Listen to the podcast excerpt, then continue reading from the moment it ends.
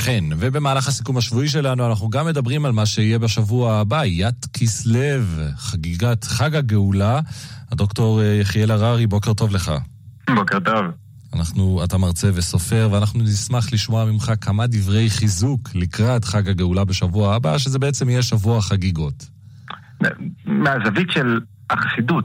זאת אומרת, ית כסלו הוא לא חג רק של החסידות, הוא חג שמשהו חדש מתגלה בעולם. זאת אומרת, היא רואה, אתה יודע, יש בזה זווית ראייה כזאת כללית, היא רואה את י' כסלו כמשהו מסוים, מה קרה, צריך להסתכל במפעל של אדמו"ר הזקן, כן, ומה שהוא יוריד לתוך העולם כדי להבין מה הוא עשה, מה המהפכה הגדולה.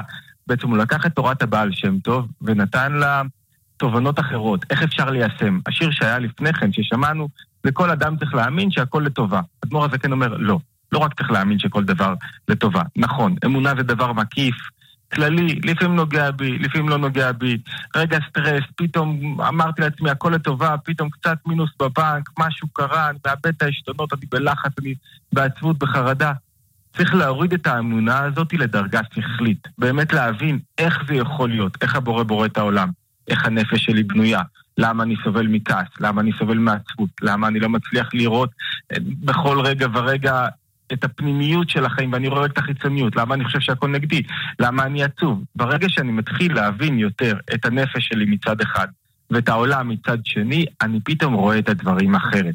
המציאות נראית לי אחרת, אני מתחבר אליה באופן שונה, ומהזווית האמונית שעניינה את אדמו"ר הזקן, אני מנכיח את הבורא בעולמי.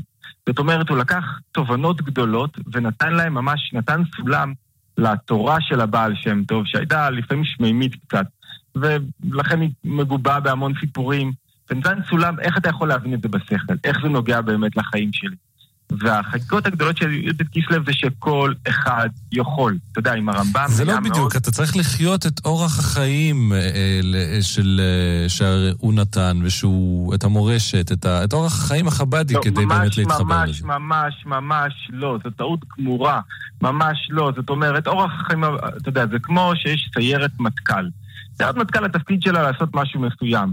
הרעיונות של אדמו"ר הזקן נועדו לכל אדם, בכל זמן, ליהודי, אבל כדי להיות יהודי. חזקים רגע, בהם, אתה צריך יהודי. לחיות אותם. זה נכון לגבי כל דבר. כדי להיות בכושר, אתה חייב לצאת שלוש פעמים בשבוע לעשות ספורט. זאת אומרת, אם אתה רוצה... אנחנו לא יכולים, אני יכול, לא יכול לקחת כמה כותרות ממך, כמה טיפים, ו- ו- ושיהיה לי את זה, אתה מבין? אני צריך... כאן אתה צודק. אתה לא צריך להיות חב"דניק, אתה לא צריך ללבוש גרטל וסרטוק. אתה לא צריך... אתה יודע מה? יש גם רבדים בתורת אדמו"ר הזקן שאתה לא צריך להיות אפילו יהודי.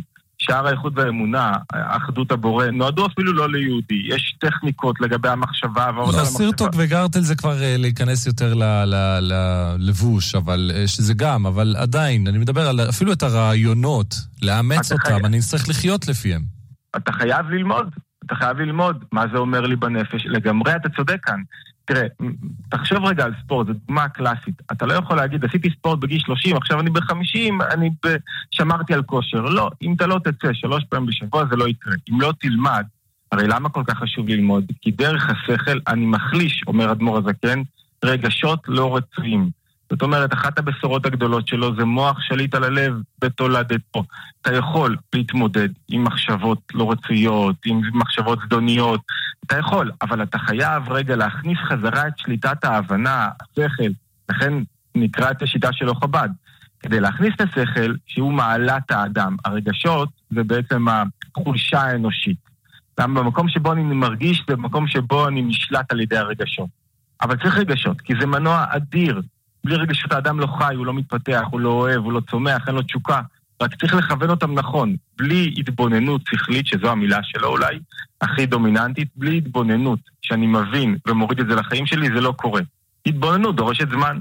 זאת אומרת, אתה לא מצפה להיות בריא. אתה יודע, כשמישהו אוכל junk כל הזמן, אוכל junk, אוכל junk, ואז הוא שואל, למה פתאום בגיל 50 יש לי סוכרת? כי לא הקפדת.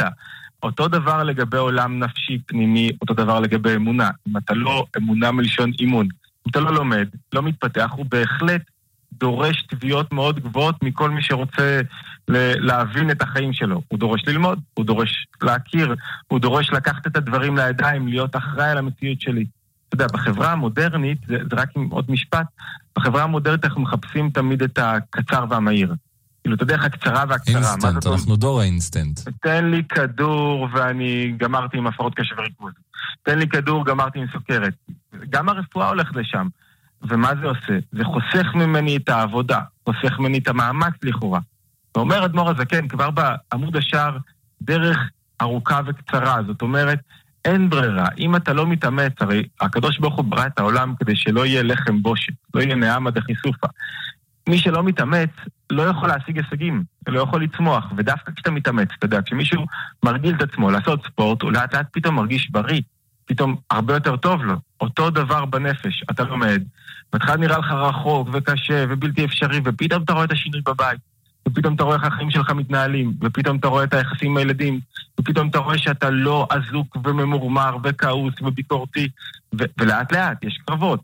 אבל כשאתה מבין את זה, אתה רואה, אתה אומר לעצמך, טוב, דרך ארוכה וקצרה, זאת אומרת, אין לי ברירה, אלא להתאמץ מעצמי.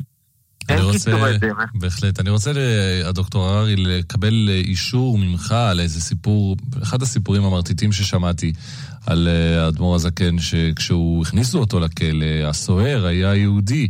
הוא אמר לו לרב שהוא יסחוב, הוא ייקח בשבילו, יישא בשבילו את המזוודה שהייתה לו. אה, גם אבי היה גבאי, שימש אותך, כך אמר לו הסוהר, אז הוא אמר לו, אביך רצה, נשא את התיקים שלי כי הוא רצה ללכת אחריי. אתה רוצה את התיק שלי כדי להוביל אותי שאני אלך אחריך, ואני לא מוכן לזה. חזק ביותר. שמעת? אני, אני מבלבל פה? כתבתי לנצח כל רגע מחדש, השתדלתי להכניס סיפורים שראיתי אותם מאומתים. כשאומרים מאומתים זה על ידי גדולי החסידות, אז, אז אולי זה סיפור שעבר בין החסידים, אז לא... נתקלתי בו, אבל לא, אני לא יכול לאמת או, או לא לאמת.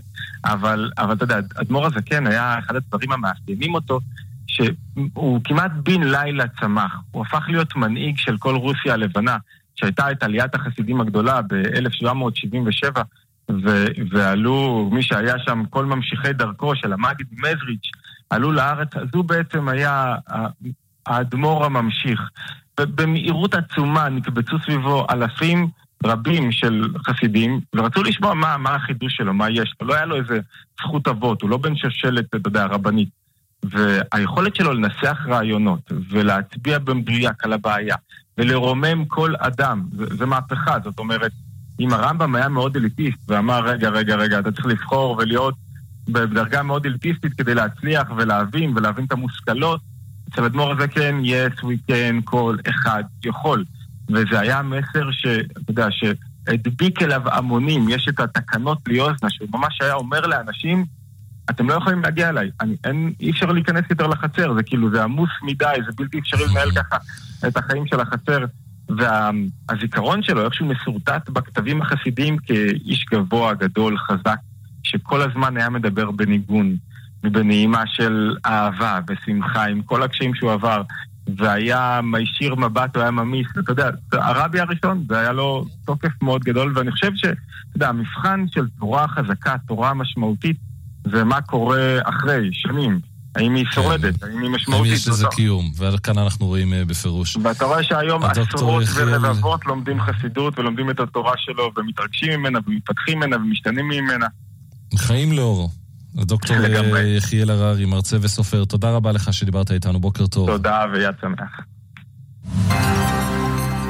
ית שמח, אה, יפה.